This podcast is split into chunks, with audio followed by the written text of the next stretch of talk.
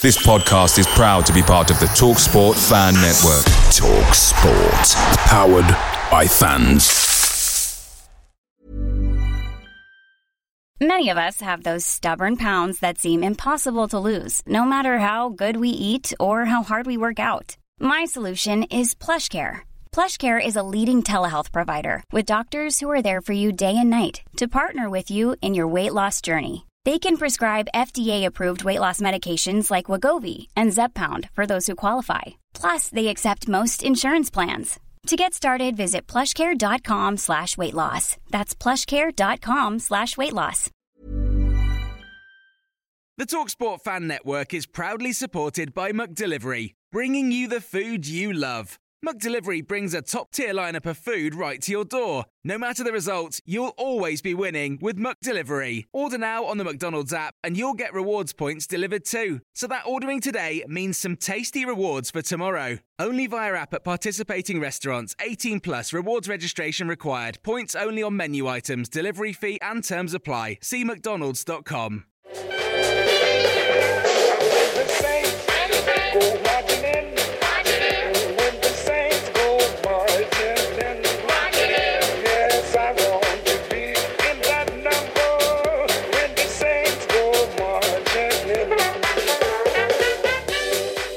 and welcome to the latest episode of the Total Saints podcast. It's our weekly get together where we discuss all things relating to Southampton Football Club. We're live streaming our podcast on Facebook, YouTube, Twitter, and Twitch. And if you're watching along on Sunday evening, you can leave your comments and questions as we go. As always, a massive thank you to our TSP patrons who make all this possible. You can visit patreon.com forward slash Total Saints podcast to find out more about getting involved. Coming up this week on the pod, if last week's episode was called how soon is too soon to sack a manager, then this week's has to be called What a Difference a Week Makes. Uh, we had our first win at Everton in 26 years, and it was well worth the wait. Uh, also, a midweek win against Manchester City. I mean, we all saw that coming, didn't we? So, not a lot yeah. to discuss there. There's another big game at St Mary's this weekend. We're going to preview the visit of Aston Villa, and later we'll chat through some of the latest transfer rumours that are doing the rounds this week. My name's Martin Stark, and I'm joined by Steve Grant, who's the owner of Saints Web. Glenda de la Cour is the writer of the blog League One Minus 10, and Alfie House is the Southampton reporter for the Southern Daily Echo. All underpinned by our TSP patrons. This is episode 207. 17 of the Total Saints podcast. Your home for everything Southampton FC. From dedicated Saints insight to exclusive interviews. Live on YouTube every Sunday and available to download wherever you listen to your podcasts. This is the Total Saints Podcast. Now, last week we started with a bit of a group therapy session about the new manager, and I kind of feel that's where we need to begin this week, but for completely different reasons. The first question that I've written down: What on earth has happened this week, Glenn? What's changed? What's what's gone on? How do we sum well, it up? uh, well, I mean, you got you got to start off, you got to start off by saying, you know, hands up, we've won three games in a week. When was the last? Who was the last manager that ever achieved that?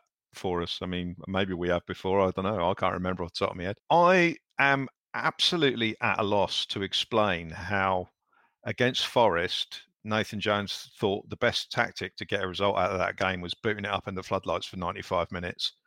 And then one week later, we are pressing and playing Manchester City off the pitch, you know, and how many training sessions would there have been between that you know those two games. Bearing in mind there was the Palace game in the middle of it as well, so they would have maybe trained once before the Palace game, maybe once afterwards. So two training sessions, and you've got two completely opposing you know performances one which was diabolical and one which which was which was kind of brilliant at the end of the day and from that game against manchester city i think because we win the man city game it's probably the reason why we went into the Everton game with a lot more confidence.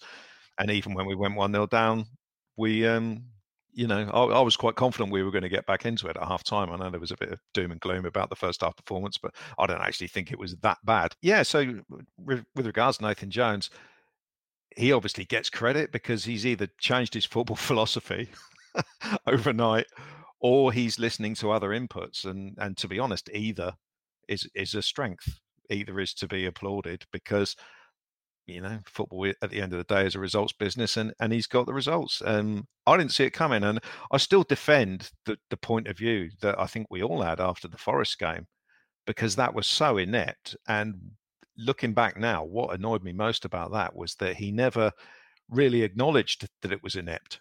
He he just kind of said, "Well, we missed a chance, and Lyanco made a mistake," and and I came away from that game thinking, "Oh, right, so you think that was all right?" mm-hmm. You know, it really wasn't. And looking back now, that kind of informed my my entire point of view. There's there's a couple of things that I've seen at the end of games that sort of like they seem to hold him in high regard. The players. There was sort of incidents with the you know um, at the end with Ruben Selles was involved. So that's an that's an obviously another relationship that's going well. So if we keep playing like that, I don't think people are going to have a problem with him we're going to win some, we're going to lose some. But if we keep trying to play that way, then I, I don't think many people are going to have a problem with the manager. I mean, some of his press conferences, which I'm sure we're going to get onto. Oh, we will, yeah.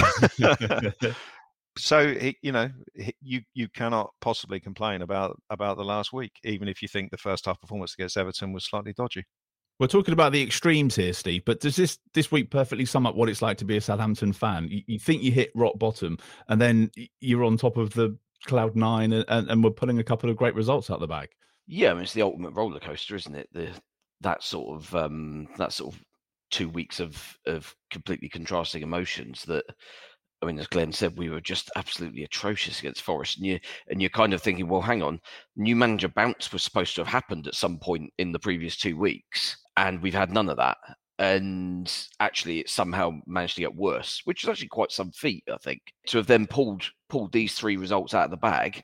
I mean, Palace, as we said last week, was was kind of a functional performance. Really, it was it was more a case of getting getting away from just humping it up into the air hmm um, we actually tried to play a little bit of football and actually realised that we're that we're perfectly capable of doing that. And then we we've obviously thrown in the sort of high intensity pressing, which I think actually has just surprised Man City. I don't think they were expecting it because let's be honest, we've not played that that way much at all this season. Maybe Chelsea game, maybe spells of that Leicester away game, maybe. But other than that, it's been we've we've been quite passive for the whole season, really. And I mean, when you come up against someone like City, you you always need them to have an off day as well as things go well for you. And mm. and I mean, certainly City were bad, and I mean they didn't get an awful lot better at the weekend at Old Trafford either. So they're in a bit of a rut, but. Fair play. We, you've got you've got to take advantage of it, and, and we did. And much like that Chelsea game back in August, we probably should have won by more. Um, the two goal two goal margin wasn't really a reflection on on our dominance, I think. Hmm. So yeah, it's been a been an excellent week, and it's yeah, it's all a little bit unnerving, isn't it? It is um, a bit, um, yeah. albeit still with the still with that rather significant caveat that we're still we are still still bottom, st- still the strongest team in the league, holding everyone else up. Mm. Alfie, what are you putting it down to? I mean, I, would love to say that he obviously sat down, listened to the podcast last week, made a few mm. notes, probably spent a couple of hours scrolling through Twitter, seeing what people were saying and picking up on on what he was doing wrong. But but what have you put it down to? Because I just it, it's remarkable. I mean, you you you wouldn't have written this, you couldn't have predicted this. So so what what has it been for you? Yeah, I think um, he told us on Thursday that he doesn't listen to um, to any podcasts, doesn't read the press, doesn't read social Aww. media. But and, and, yet, and yet he called out Paul Doswell. Yes, he, I'm not convinced that he's telling 100 percent truth there. Yeah. Um, but what I will say, what I will say is that everything that he has said has you know, has in theory come true. Um, you know, he said that he wanted just he just needed one performance, one you know, one result to to sort of lift the group, and maybe that will be the catalyst for them to to play better, to, maybe put that press into action. And he got it, like you say, it was a functional performance against Crystal Palace. It, it wasn't brilliant, didn't tear up trees, but they, they won the game. They got into the fourth round, and from there, it's obviously it's obviously bounced. And I think the relationships, the positivity has to be the most important thing. I know Glenn alluded to it a moment ago, but you saw, um, you know, James uh, pushing Nathan Jones towards the fans and making sure that he was getting his moment. And and he mentioned Ruben Selles where he went over and you know they, they locked heads for a moment. I don't know what they said because his um his Welsh accent is too thick to, to mouth read, but it's um they're clearly getting on very well.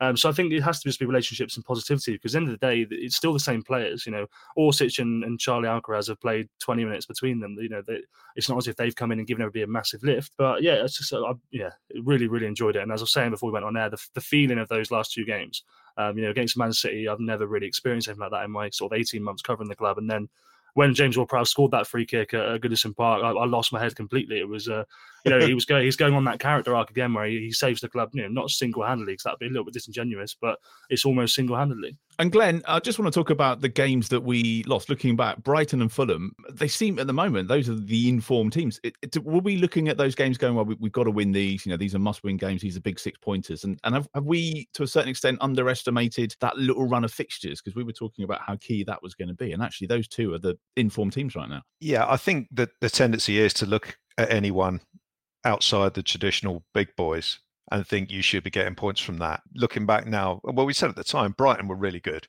You know, there's there's no getting away from that. Brighton were, you know, and they they've proved that since the run of results they've they've been on. Fulham, I, I, I seriously don't think they're very good. I still don't think they're very good, and I think we should have got more out of that game. But um, uh, yeah, the not and the Notts Forest game, as as we've said before, was was was the hopefully that was the the low point, and we're not going to we're not going to sink that low um, again. So having lost that, I mean, most people would have predicted a win against Forest and getting beaten by Everton.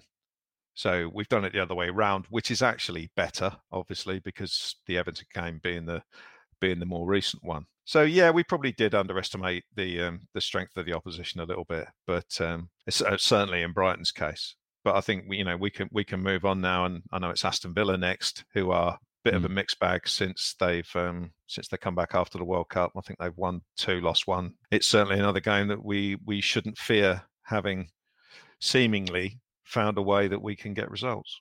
And Alfie, just talk to us a little bit about Nathan Jones as a man. He, he still comes across as a little bit spiky to me, perhaps in, in some of the press conferences. He was very defensive after the Man City game. You you you're sat in front of him, you're putting questions to him. Is he a little bit wary of, of the media? Is he perhaps hmm. not used to the criticism? Uh, what sort of a character is he? Are you are you starting to warm to him a bit more now? Yeah, I think um what sort of character is he? I think he's he's he's a pretty normal bloke to be fair, and I think um what I mean by that is he obviously takes offence to things, and he does clearly take things personally. And again, he said that he doesn't. He only took umbrage with one thing, and that was, of course, the um, the BBC Radio Solent interview. But he clearly he clearly isn't only taking umbrage to that. He's taking umbrage for a number of things, you know, supporters, chants, all the criticisms he's had, and you know, perhaps that that even came from within the playing group um, initially. You know, after those first few performances where they didn't win, you know, they could have easily um, you, you see a bounce now, and it could have been that there's conversations that have been had in the group, and they've all managed to sort of put their differences aside, if you will, and actually realise that it's for the greater good, uh, so to speak. You know, he told us that, um, and he's honest as well. He's very honest, and perhaps a little bit too honest, but it's great for us because he told us that during the Man City game, some you know two of his players approached him and said, "Look, Gaffer, we don't think we should go to a five at the back," um, and he said very diplomatically, "You know, good, thanks for telling me that, but we're going to because I'm paid to make the decisions. Um, you know, I'm more than happy to yeah. listen to you, but." We're going to do it, and this is why they did it, and they got the result. So little things like that, um, you know, tell him, tell me a little bit about him as a man. But my personal opinion is that I, I really, you know, I do like him a little bit. To be fair, I think he's um, he's interesting to listen to. I think he doesn't come across brilliantly well in 140 word quotes, and I have to hold my hands up. You know, as a journalist who, who puts his quotes out on Twitter, I'm, I'm certainly, you know, that's part of my responsibility as well. But when he says things like, you know, I've taken flack and I have to batten down the hatches and stuff. That's in a long monologue. That's a long monologue of praise and positivity. You'll say that he has to batten down the hatches from fan criticism. Somebody will put that out, and then all of a sudden people go, you know, why didn't he just leave it? Um, and you get that. But yeah, I, I, enjoy him. I think he's a little bit, a little bit spiky, a little bit emotional, but he's got to the top level as a manager. And Glenn, I know like Nathan Jones out was trending last week. It's probably fair to say that something like humble pie would be trending this week. I know you and I had a brief conversation about it, but is it more to do with the age that he's a manager in and the, the spotlight that's on the Premier League? And I know we were drawing comparisons to, to Ian Branfoot last week, but back in the day, all we could do was print out the red cards, go to the game and, and protest in that way and, and wait for a fanzine to come out. There's, there's so many more. There weren't podcasts, there weren't forums, there weren't blogs, there wasn't Twitter back in those days. Is, yeah. is it just, does that come with the territory and, and come with the job? There's going to be that spotlight, and and we're going to be people like you, people like myself. We're going to be talking about this because because we've got a platform to do it, and and and we're fans, and and we want to get it off of our chest. Yeah, and people can comment instantly now before they've had a chance to think about it. The reason I know this is because I do it. and it's there for eternity. and it's there for eternity. And people retweet a post that you made 13 years ago or whatever about Nigel Adkins getting sacked. Yeah, stuff like that. Yeah, I mean, it, not everybody's got a qualified opinion, as you know. I mean, I've I've always just by appearing on this podcast, you you kind of make yourself a target a little bit, and it's it's just it's just one of those um, one of those things that you you have to accept and get on with, really. And previously, like as you say, we didn't we didn't have things like this. And it, it was just a case of you just had to sit back and shut up and, and no one had a voice. And obviously sometimes that's a good thing and sometimes it's not. But i think most people most people in in football now they, they understand that that's the case. So with going back to going back to nathan jones you know he knows how the world works with with, with the social media and stuff. He's been around football long enough. Even when he was you know around playing lower league stuff you you would get it and you you're much more likely to have someone come up to you in the street. I imagine when you're um, you know manager of Luton or playing for Yeovil or whatever. So no, he he knows how it works, and you know obviously in the Premier League it's amplified, and it'll be interesting to see how he um, how he deals with things from here on in. But I I've noticed that the if you want to call it the the gaffs per minute, if you like, or the or the, the silly statements per minute uh, has gone down over the the games that we've been playing. So maybe it's because we won, but I, I didn't think he's. Um, uh, I personally, I don't mind him hitting back at people. Mm. You know, I don't. I don't mind that. The the thing I find a little bit cringy about what he does is is that when he he he talks about himself a little bit you know, and he's massaging of the figures. Well, the Liverpool game doesn't count, and I've got a fifty percent. Fifty percent. If I if I include you these you can be damn sure that games. you can be damn sure that Liverpool game would have counted counted if he got a result with it. yeah, I've been here for one day, and we did that. Yeah, yeah, Swing some roundabouts with um with social media and the world we live in. But uh, yeah, and he knows the drill. It's good. It's all fun. Let's get on to some football then. Uh, 1997 was the last time we won a game at Goodison Park. I believe you were there, Glenn. Yes. Um, 1997. It wasn't looking great at halftime, but up stepped James Ward Prowse. So let's get into the football show in some of the formations and things from yesterday. Steve, was that really what was missing? Just James Ward Prowse playing a bit further forward? Was was was that what was wrong these last few few weeks? Is it as Um, simple well- as that? Uh, possibly. I mean, whether whether it was him or whether it was someone, we needed somebody to to step up as kind of the link man between the between the midfield and the attack. Because while kind of the two have been kind of functioning as separate entities for most of the season, they need to they need to work in tandem and work as a partnership. And I mean, we've we've I mean, I've banged on about this quite a lot this season that we've created loads of chances this season and just keep missing them. And now finally we've got a little bit of confidence and suddenly we're we're scoring um Moussa Gene- Djenepo scoring a lob from 30 yards. Um it's madness times. And yeah, I mean it's I think the the system change where I think Jones has finally accepted that the three at the back is is a, is as dead as a dodo. Um, it's not work. It doesn't work for us. Um, it invites too much pressure. I think it's okay, sort of late in games as a sort of protection mechanism. I, I don't mind it in in that situation because ultimately you're likely to be having loads of balls just pumped into the box. It's like, well, if you've got an extra extra big man in there to head head the stuff away, then absolutely fine. But as a starting formation, I think we've I think we've now firmly established that four at the back is is the way to go. And just the structure when um, when Lavia is fit and available from the start just makes such a difference. And I mean, we've we've said this before that it's absolutely ridiculous how we're in this situation where an eight, a 19 year old kid who's played what Hmm. p- perhaps 10 senior games now is basically uh, just such a key component in this in this team that everything falls to pieces when he's not in it, Hmm. um, or at least not in it in some form. Because obviously he's only played an hour the the two games um, since we since we last recorded, but he's been key in both of them, and he's got us into positions where we've where we've kind of wrestled control of the game. I mean, I thought it was interesting actually yesterday that obviously Lampard went went gung ho with the substitution, took Coleman off and brought Anthony Gordon on. And ordinarily, when when Saints do that, you would you would just expect, well, that that player is going to have an impact because that's just what happens against us. But he didn't really do an awful, awful lot. He had one he had one movement where he went down went down the wing and put a cross that Bazunu kind of palmed away. Um, but other than that, he didn't really. Well, I suppose he- I suppose he claims an assist for the winner, doesn't he? Actually, Yep. for bun- bundling uh, bundling Che over. But yeah, I think I think we've we've learned a lot in in this sort of last week and a half or so. Gillette is an experienced international international standard centre back and should be one of the first names on the team sheet. And I'm relieved and delighted that we're that we're finally. I think everybody is all in agreement on this now, including mm. the guy that actually needs to put him on that team sheet. Pick him, yeah, yeah. And yeah, just having that spine now, where you've got Caleta-Car, you've got Lavia, you've got Ward Prowse, and then you can kind of interchange people around that. I think it's. I think we're not necessarily wed to any individuals elsewhere in the system. Really, I think we've got we've got quite a lot of depth that can perform on their day, and it's a case of kind of seeing who's. I guess it's all it's almost a case of seeing who's in the mood in training during the week before to see who's who's the guy you're going to stick in that um, in those sort of attacking areas who who are going to be the difference makers. And yeah, I mean this this week it's it's worked out fine. I mean I'm sure there there are going to be weeks going forward where that doesn't um, that doesn't pan out, but cross that bridge when we come to it, I guess. And Alfie, you were there yesterday. I was listening on the commentary, saw the highlights and stuff today. It felt there was a real kind of show of spirit that perhaps had been missing recently. Although we were we were a goal behind, you kind of felt like this this game is still there, and, and actually we get back into it. The atmosphere is going to change, um, and it's there for the taking, and and that turned out to be the case in the end. Yeah, Glenn alluded to earlier that the first half, uh, you know, for all I've seen said about, wasn't that bad. You know, they conceded a goal from another set piece, which you know has got to stop because if they keep conceding those set pieces, they will be in trouble. Um, but they, they did, um, and like you say, everybody felt certainly around me, and, and I think the fans that were at the ground felt that they absolutely would get back into the game.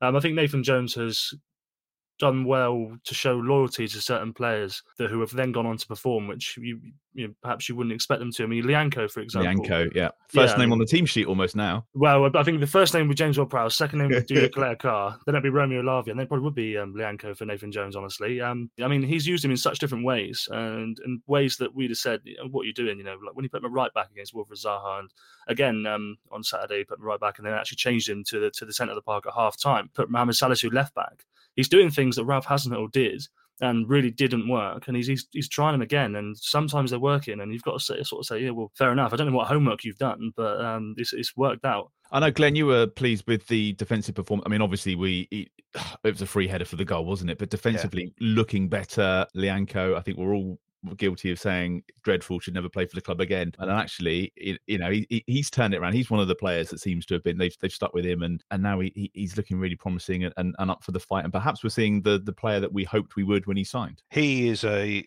Nathan Jones type of player. Mm-hmm. You know, and you look at the. I've moaned about this over the last two seasons. We're we're a team full of nice boys who don't want to get not really your your blood and thunder type of players, too easily intimidated you know we we we don't make the game hard for referees at all. We we we were just too nice. We sold Oriol Romeu, which again, this is why we look like a bunch of kids mm. earlier on in the season. So um, I mean, I noticed um, Alfie put something out on Twitter saying, you know, what do you think the team will be this week? And I, I read mm. the replies, and I just I just said anyone who doesn't think Lyanco's playing is is wrong.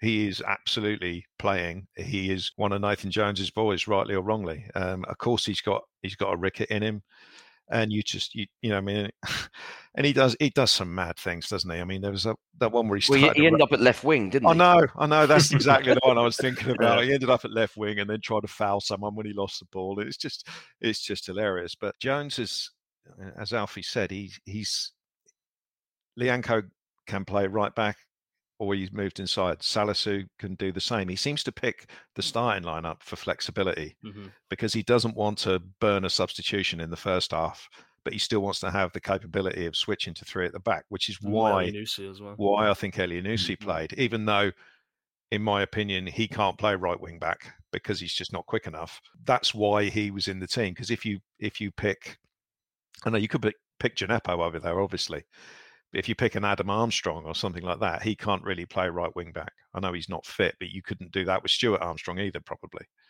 So that that's why Elyounoussi plays. So I, I think you know the with the flexibility. But back to the defence, I like with Manchester City game. I didn't feel that Everton were going to score. They they really had nothing apart from set pieces, and their best best passer of the ball is the goalkeeper. So they give the ball to him, smash it up front towards Calvert Lewin, And Caleta-Car was like, well, "Thanks, I like this." You know, uh, I'm just I'm just going to head everything. And the, they Cal- Calvin really... Calvert Lewin looks an absolute shadow of the player he was three years ago, doesn't he? Yeah, but he's got the he's got Che Adams syndrome at the moment. You know, when mm. we were when we were bad before this week, Calvert Lewin's up there and he's not getting any ball that's under eight foot high, and and they're he, he doesn't really have a chance. And Everton last year had Richarlison, and who was a good player, and they've replaced yeah. him with Neal Maupay. and he got one one goal this season. So it's no wonder they're gonna they're gonna really struggle. But I I thought our, our defending was was good. And going back to Caleta-Car, he makes the mm. difference because out of all the centre halves we've got, he is solid and dependable. There's nothing rash about him. He doesn't have a ricket in him, and he doesn't doze off. And I think all of the other three, Salisu, Bella Kotchap, and Lyanco, mm. they've all got flaws, but mm. Caleta-Car just seems to be this sort of really solid player. It's interesting what Jones has said about him this week, saying being a, what, a footballer, not a defender, wasn't it? Yeah. Was that the quote, yeah. Alfie? That was yeah. Yeah, well, obviously, I asked him just, you know, why why wasn't he starting? Effectively, you must be pleased he's in now, and yeah, exactly that. He said uh, he was trying too hard to be a footballer and not a defender, and he just needs to remember that he's a defender first. And it's, it's, it's about going back to basics, isn't it? That's what Nathan Jones is trying to do. Um, just trying to get everybody doing what they can do rather than trying to do things they can't. And I think James Ward-Prowse is in that as well. You know, stop having him defend, just let him shoot at the goal because he's the only person in the team that can. Do you think he'd still be in the market for another defender, Alfie? If if he's saying actually this, this, this there's a player that's already in the squad that has, has has learned in the last couple of weeks and and he's been able to coach him properly. Do you think they'll still be in the in the market for a for another set, uh, centre defender? If he if he wants to play this free at the back, then he probably does have to. But I mean, I don't really think they need to. If if Salisu and if Bella Kotchap is going to be hmm. back in the next few weeks, I don't see why you would need another one. Um, personally, you know, Caleta-Car is better than I thought he was, and I think you know we're seeing that now. And um, I'd be more than happy with him for the rest of the season if he stays fit. Yeah. Hi, I'm Daniel, founder of Pretty Litter. Cats and cat owners deserve better than any old-fashioned litter. That's why I teamed up with scientists and veterinarians to create Pretty Litter. Its innovative crystal formula has superior odor control and weighs up to 80% less than clay litter. Pretty Litter even monitors health by changing colors to help detect early signs of potential illness. It's the world's smartest kitty litter. Go to prettylitter.com and use code ACAST for 20% off your first order and a free cat toy. Terms and conditions apply. See site for details. Picture the scene. All of your mates around, you've got your McNugget share boxes ready to go. Partner this with your team playing champagne football. Perfect. Order McDelivery now on the McDonald's app. There's nothing quite like a McDelivery. At participating restaurants, 18 plus serving times, delivery fee, and terms apply. See McDonald's.com. Yeah, we'll get on to transfers a bit later and we'll pick your brains on that. Steve, two points between the bottom seven teams. We're in form. We've certainly dragged a few others into it, um, but momentum's going to be key the, the, these next few weeks. Yeah, and it's I think a lot of a lot of what happens. I mean, obviously it's obviously it's entirely in our own hands, but also in terms of the sort of general overall picture that so many games amongst between teams are in and around us. So you've got Everton, Everton against West Ham next week is basically a loser. Loser probably sacks their manager game, and I mean, I'm I mean, Villa aren't. I mean, Villa are uh, a little bit away from us now, but they're they've been poor for big parts of this season. So I, I don't think they're. I mean, they they probably are effectively safe because they'll get enough points, but they're not they they're not sort of immune from having to look over their shoulder a little bit. So that game's still a big game on on Saturday, even for them, even though they're they're kind of away a little bit now at the moment. But yeah, it's it's so tight down there. It's ridiculous. I mean, like people were banging on saying, "Oh, look at the championship. Like between fourth and seventeenth, there was like three points or something at one mm. point um, about six weeks ago." Yeah, I mean, you've got, as you say, two two points separating seven teams, and then I think um, only another was it four points?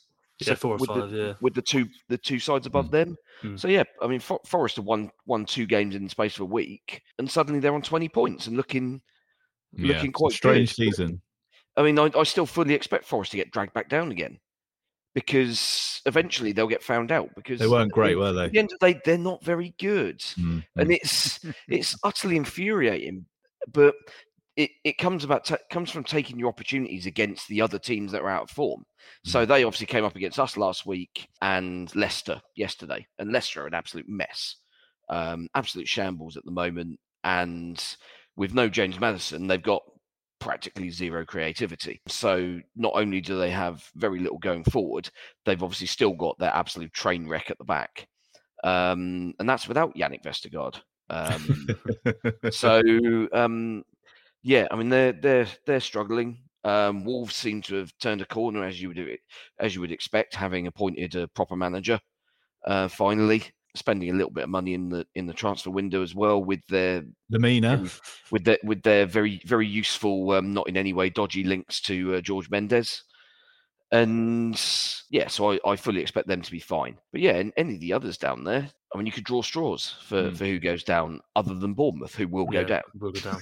yeah, definitely. I mean, they're they're just garbage so so bad. They've just they they've got nothing in attack and they're dreadful at the back. That's just I mean it's it's ridiculous how they're not bottom now. It's it's an absolute indictment on us, West Ham and Everton, that we are below that the three of us are all below Bournemouth at the moment. Well, we'll get on to the Aston Villa game in just a moment, but we need to talk about Man City, really, just because um, even the most positive of Saints fans wouldn't have given the team much of a chance for, for beating City. It's a cup that they've dominated for the last few years, but how wrong we were. Glenn, if the Forest game was the worst we've seen at St Mary's, was the Man City game one of the best in terms of the, the team performance? It was, just, it was just absolutely staggering. Absolutely staggering the way that game panned out. Just ridiculous. Pep left the door open with his team selection you know, goalkeeper, left back, Kyle Walker at centre back. Um, they put a youngster up front, didn't they, on the wing, Cole Palmer. Now, mm. obviously, these are obviously all good players, but everyone, even people who aren't Man City fan, you'd rather face Cole Palmer than Riyad Mahrez, and you'd rather you'd rather they put the reserve goalkeeper in. But we we really played them off the park. I think they thought they were going to beat us easily, mm-hmm. to be honest, and and so did we. Yeah, any any game of football, no matter who you are, if you if you start it at kind of seventy five percent and then you go behind, it's very very difficult to suddenly get up to hundred percent. I don't think City really really got up to it. You know, they Kalvin Phillips in the centre of midfield was a mm. massive mm. massive weak link, and uh, that was my favourite bit of the game. Was the um, it wasn't not just because it led to Djenepo's goal, but Romeo Lavia just bodying Kalvin Phillips out of the way to, you know, and to to to get the ball and knock it through to Djenepo. And then it's like, why is the goalkeeper there?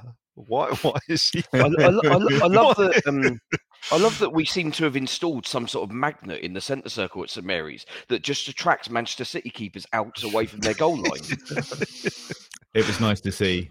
It was good yeah, to see dude, it was, it was just a, it was just a great performance, and then you know to go to go those two goals up was the first goal was fabulous. I mean, what you know, what a goal that is! What a finish! That mm. that was Graziano Pelle used to score goals like that, where he just did the ball just got to him and he just hit it straight away. he just no, swept yeah, it, didn't he? Just swept it in, and and that was a lovely finish from from a player who's not even looked like scoring a goal so far. Mm. So so that that was great. I mean, did you hear the chant? The chant that went up. It was a it was a play on the Nathan Jones one at um, at Crystal Palace, but with right. Pep Guardiola, your football is. no, I didn't. I heard the it wasn't, uh, Ricky Lambert one. It wasn't entirely convincing because I think we were all frightened at that stage what was going to happen when De Bruyne and Haaland came on in the second half. But but they did come on, and the second half was was comfortable. And yeah. and as Steve said earlier, if anything, we should have extended our extended our lead. It always felt like, you know, three decent passes and we would be in. Mm. But we didn't quite have the quality to sort of get in in that second half and uh, put a third goal away. But, you know, brilliant. And brilliant performances by players who you weren't expecting it from. There wasn't anybody that was under par, really, was no. it? You couldn't single anybody out and say they had a bad night no. or they weren't. Diallo, Adam Armstrong, and... Mara, they all performed better than they normally do. So. Yeah, and man of the match, of course. Of course. Don't mm. forget, Djenepo mm. getting man yeah. of the match. Mm. Um, yeah, not, not, not, quite sure about that one. he uh, talked about being aggressive, Alfie. That first sort of 10, 15 minutes, I was watching it. I think I think I looked up and it was like three minutes in, and we were already mm. like pushing forward and putting a few tackles in, and, and that was to me that really summed up the the, the aggression that he'd been talking about. It was just the, the perfect example, and I, I couldn't believe what I was watching. Yeah, absolutely brilliant. Um, and that's actually right. You couldn't believe what you're watching. And obviously, you're trying to be really tentative in the way you're reporting it as well, because you know for a fact that it's Manchester City. And, you know, realistically, 4 0 to them is more likely than than 2 0 to Southampton, uh, even in the first sort of 10, 15 minutes. But yeah, like Glenn said, the way it, you know, that five minute spell, two goals, Sekou Mara's finish, um, we, are not accustomed to a, to a striker taking a finish like that this season. You know, there's no. Um, there's no slight on Che Adams' two really important for the two goals uh, yesterday, but we don't see that at the moment. And uh, mm. yeah, I, I, I, had a lot of work to do at the time. Obviously, I had to file a late report um, for the newspaper, and I, w- I was scrambling hard. I really, I was really, really nervous that they were going to come back. And then Haaland came on. I think he touched the ball once, um, and it was a he got his mosquito leg up to a ball that was about eight foot in the air, but couldn't direct it goalwards. Uh, yeah, certainly the best I've seen from Southampton in, in my time, and um, absolutely brilliant. I thought that Nathan Jones um, deserved to have a, a, couple of digs at various people that he did in the press conference after. It was good fun. He'd earned that right, hadn't he? Mm. Um, and Steve, Steve, Newcastle over two legs. Um, well, chatting to um, Newcastle sporting mate of mine um, this afternoon, he seems to be absolutely terrified now because Bruno Guimaraes went off injured at half time, seemingly in tears. So I think we're probably assuming that he's going to be out for a few weeks and the feeling seems to be that when he's not in that team, it's it's basically half the team. So I mean, if we if we carry on the carry on the the sort of structure and the and the performances that we that we put in this week, who knows? I mean, I'm not I mean, second leg away from home is a pain. I mean, just one word, one word for the absolute scandal that is the format of the Carabao Cup semi-finals. By the way, that not only having the um, not not only having obviously the advantage of the second leg at home, mm. there is extra time in in the semi-final, which is ridiculous. Now, this obviously used to be counteracted by the away goals rule coming into into play at the end of extra time. Mm. So obviously, the home team in the second leg had the the extra half hour um, with their fans behind them. But the away team had the extra half an hour to score an away goal, and and obviously with the with the benefits that brings. Um, but obviously the away goals rule has just been binned completely from seemingly all football, which is fine. But rather than do what they've done throughout the rest of the tournament and just go straight to penalties at 90 minutes we have to go we have to go through this nonsense of another another half an hour sort of as the away team which which seems manifestly unfair really Keep they've also got an extra week, haven't they? Because they got knocked out of the FA Cup third round. So they've got four days rest on them, I believe. Am I right in saying that? Uh, yes, yeah, because they obviously got done at Sheffield Wednesday, didn't they? surely, surely Newcastle will postpone the game a month like they normally do when they get an injury. If Guimaraes is out, yeah. The COVID test to be out or something, won't they?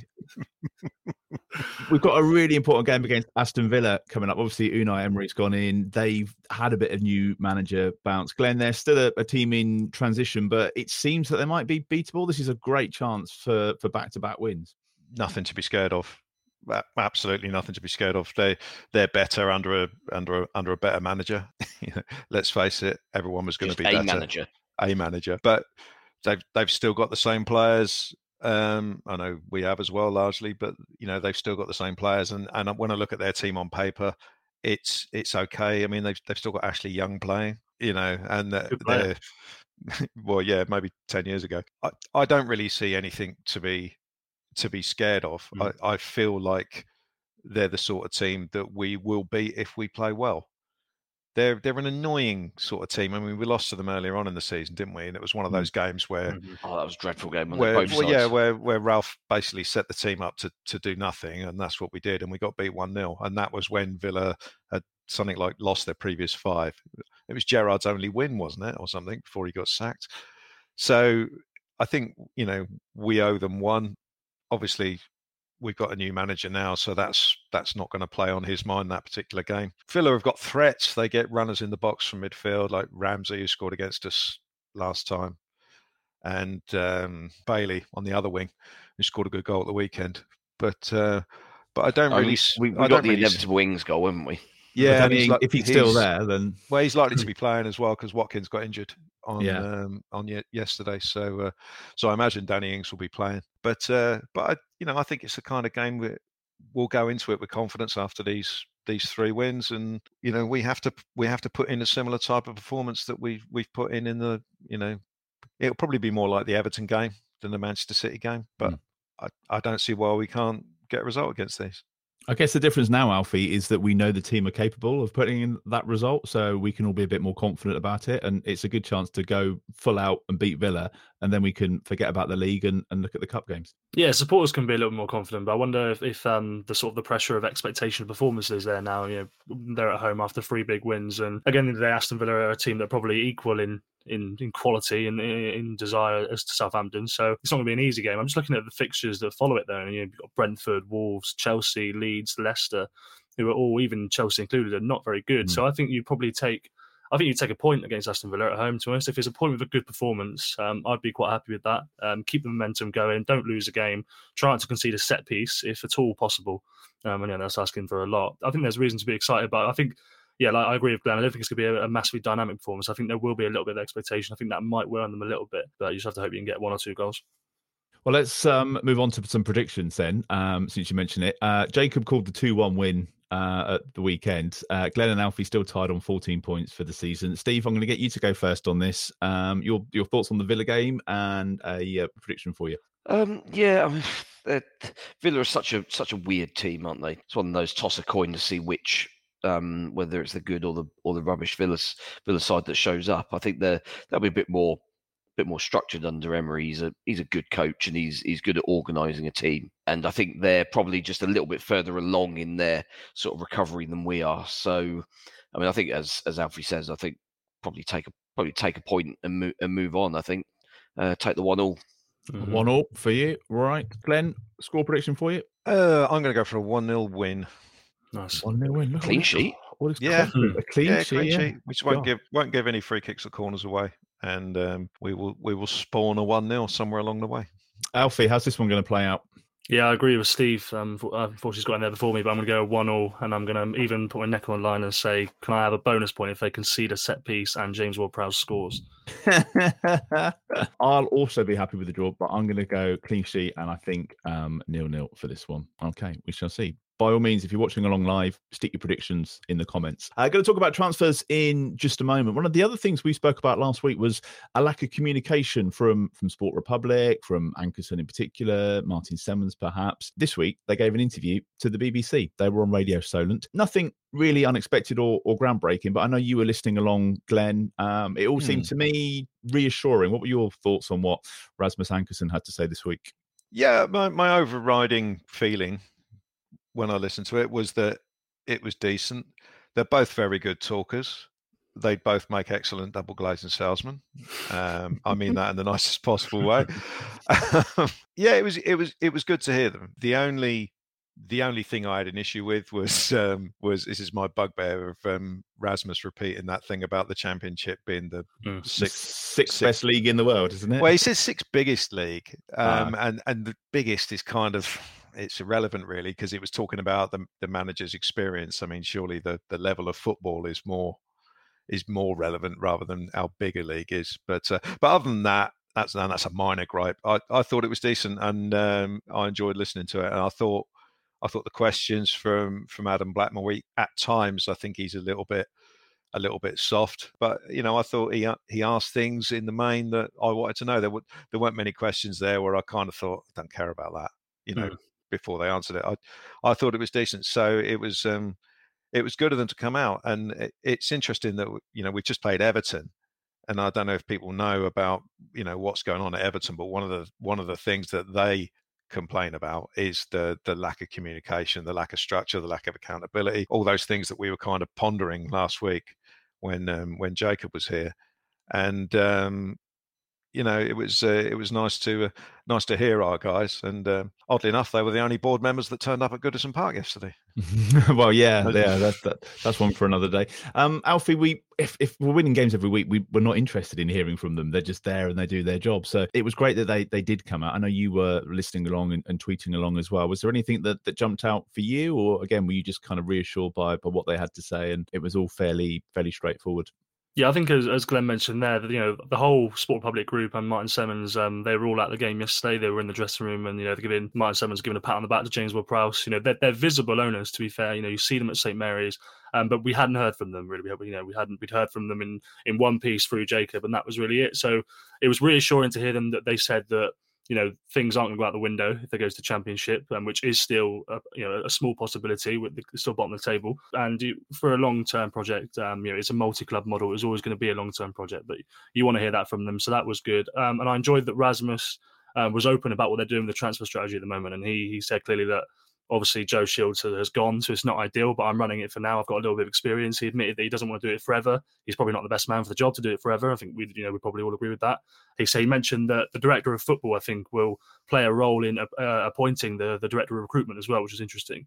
Um, so it is, you know, you want all the people, you want all the pieces aligned there. So I enjoyed that as well. Um, and yeah, I just felt that it was it was nice to hear from them. The timing was obviously good for them, having beat Crystal Palace and then uh, arranging the interview and then and then obviously beating Man City. It was ideal for them, of course. But you know, we get their luck and uh, yeah, it was good.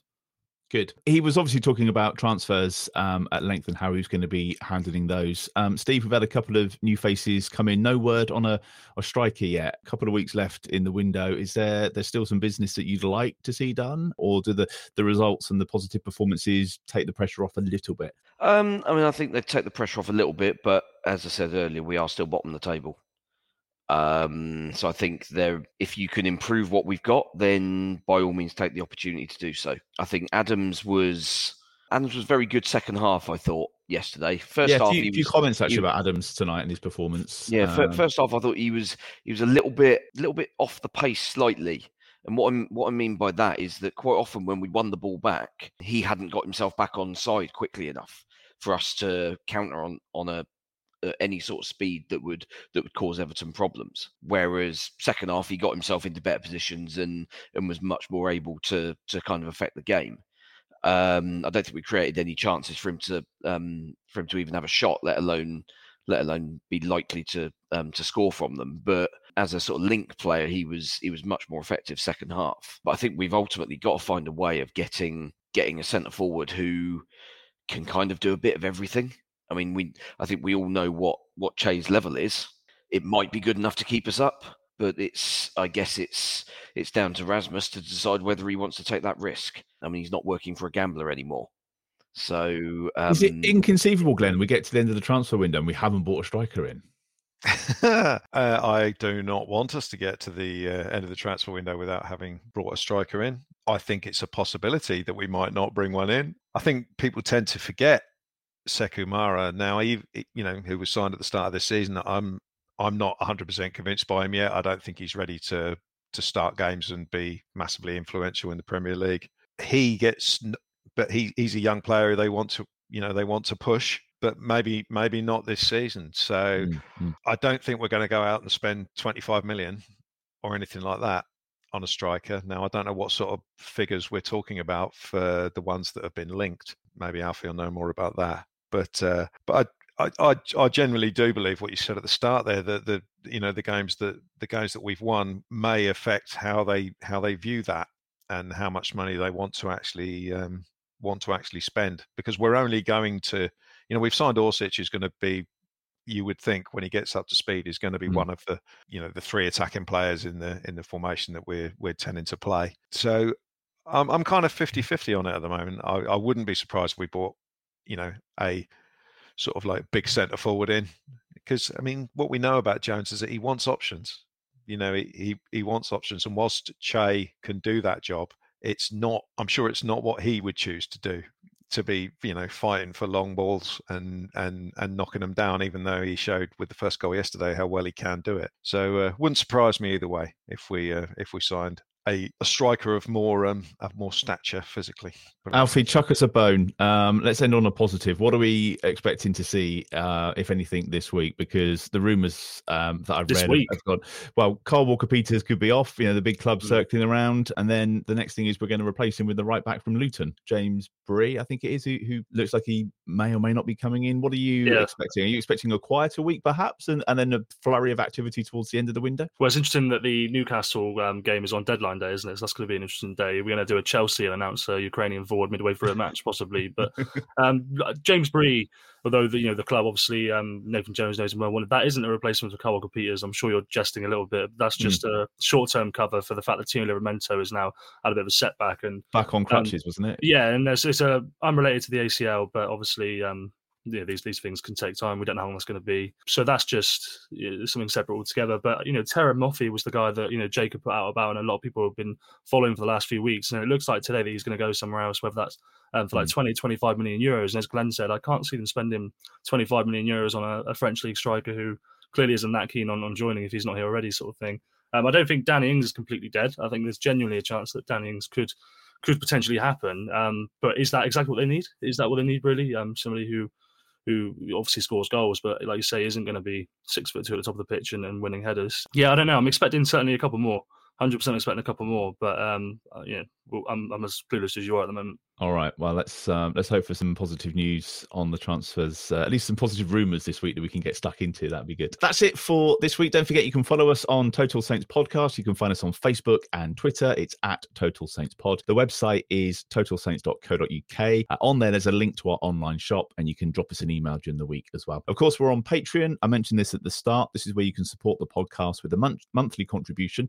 Uh, head to patreon.com forward slash Total Saints Podcast. There's four different tiers on there, ranging from five pounds to £20 a month. Each comes with their own perks, including weekly shout outs for those patrons in the Francis Benali and the Mick Channon tier. So, with that in mind, thank you to Dave Melton, Mark Atkins, and Matt Hall in the Francis Benali tier. Also, we've got Colt Baker, Dave Ernsberger, Ed Busy, Nick Higston, Phil Cook, Matt Rose, and Nick Reed in the Mick Channon tier.